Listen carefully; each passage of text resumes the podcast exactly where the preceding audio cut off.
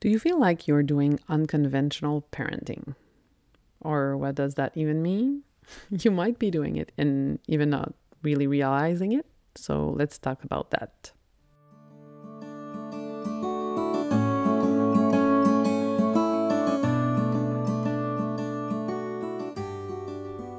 Welcome to Parenting the Intensity, where we'll talk all about how we can drop the general parenting advice that doesn't work with our emotionally intense kids anyway, and let go of the unrealistic expectations society puts on us as parents. Together, we'll find solutions and ideas that work for you and your kids. Chances are, deep down, you know what they need. But you need a little encouragement to keep going on harder days and permission to do things differently and help you fully trust that you already are a wonderful parent to your exceptional but challenging kids.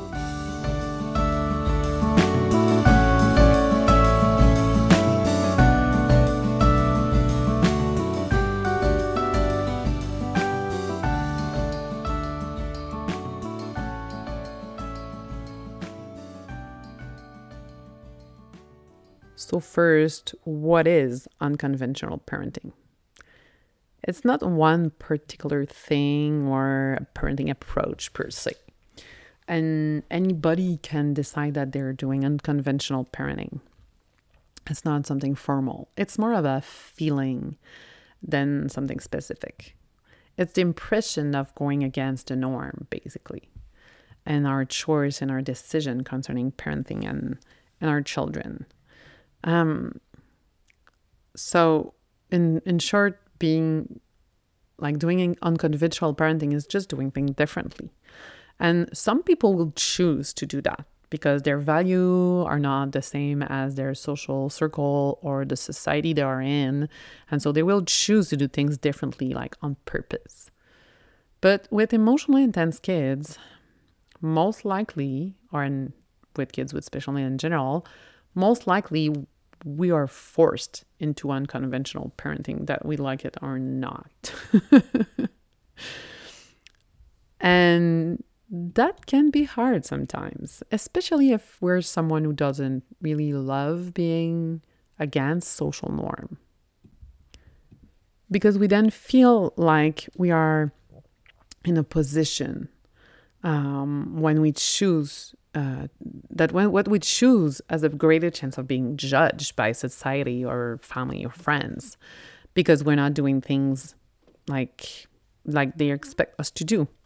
And that feeling of being a, in a position in on in confrontation even um, brings a lot of emotional fatigue and mental load because we like we, we would not have that feeling or that fatigue if we were just going with the flow and conforming to the social norm because we would ask ourselves less questions. So just that is helpful. And we would just follow the path that would be drawn with general recommendation and we would not go be going against the need of our kids because our kids would be able to follow those recommendation and or adapt somewhat to it.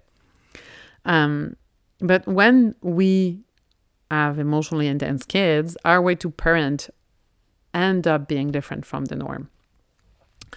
Because we, like every action that we take, every decision that we make, require us to reflect, research, and take a position. Like we cannot just do things because they're done that way. We need to make decision. We need to like be proactive in those because what we're doing is most likely being going to be questioned by those around us, by the society, and even by ourselves because we're not we're really rarely sure of what we're doing because we're kind of testing things out all the time to find what works with our kids.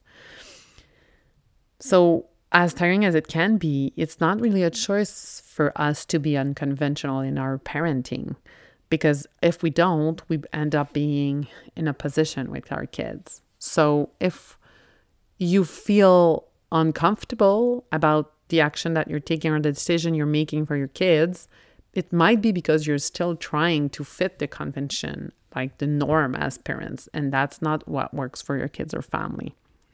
Um, so maybe you need to switch to more unconventional parenting to make things easier on you. Um, so I thought I would give you a few examples.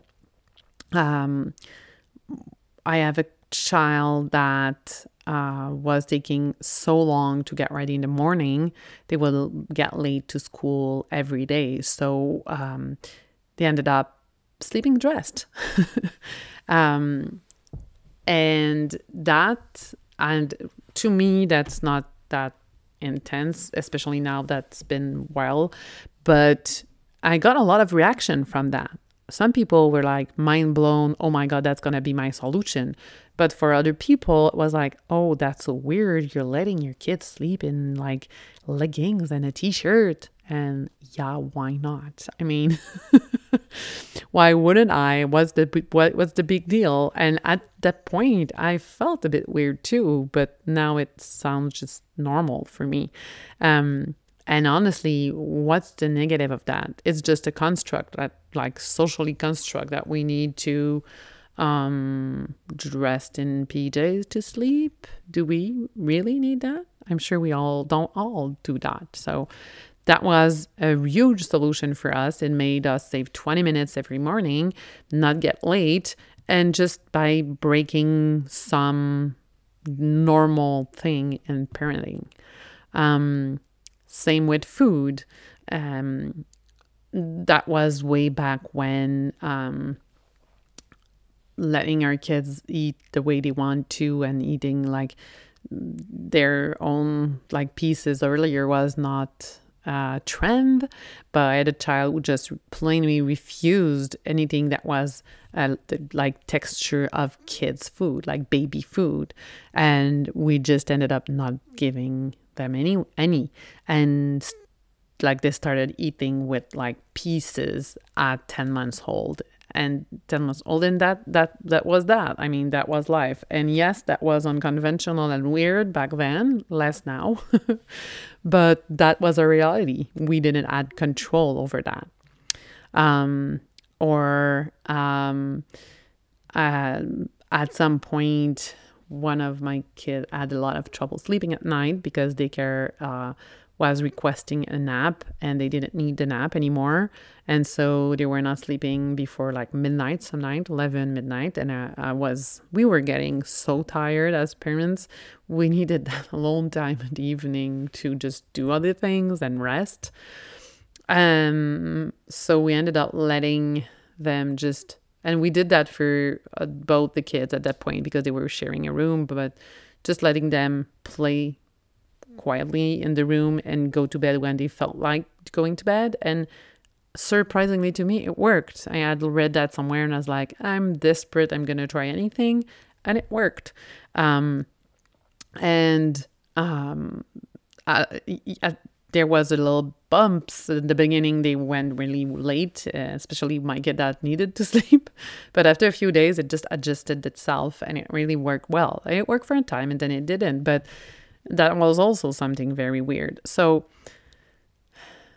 like, and I, yeah, and I've done another one, like, um, sometimes I would let that kid do things that I would deem dangerous.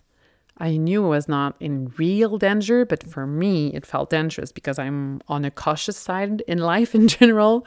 Um, so I would go and let that kid do things that I was like, I was just closing my eyes and letting um, letting them do things that I would never do myself because that was their need. I mean, it's and for lots of people, what I was letting that kid do was a bit uh, and looked dangerous. It was not like life life threatening, but it could be that it could have gotten hurt, but it was yeah, it was that that kid needed that adrenaline boost. And so it's adapting to each of our kid different needs that might seem unconventional for us and for people around us, but is much needed for our kids. So um, you might be constantly fighting against people around you, or you might be constantly fighting against yourself and your kids. It's probably one or the other. I really encourage you to fight against people around you instead of yourself and your kids because at the end of the day, you're living every single day, every single minute with your kids and yourself, and you're not with your social circle. And your kids, even if school can have a big impact on kids, and we'll address that more later, but still, if they feel safe, heard, and respected and understood by their parents, it's going to have a huge impact. And I know sometimes it's very hard and we feel like we cannot be that person because we just don't get what's going on. But as long as we try, they know. They know we try. We're trying. And yeah, we might not get it right perfectly, but we're trying. So either way, I like if you're still not on the unconventional path or if you're there already, just welcome here, welcome home. Um, I get it. we all get it. And I try to help you live it a little bit more peacefully. Um, I have a course that might help you start with that process. Um, link is in the show note.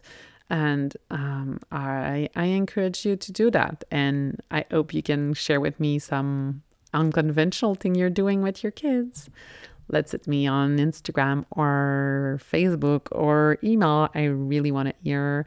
And I think that sharing those unconventional example is very helpful because we then can be inspired by other unconventional things that might work for us.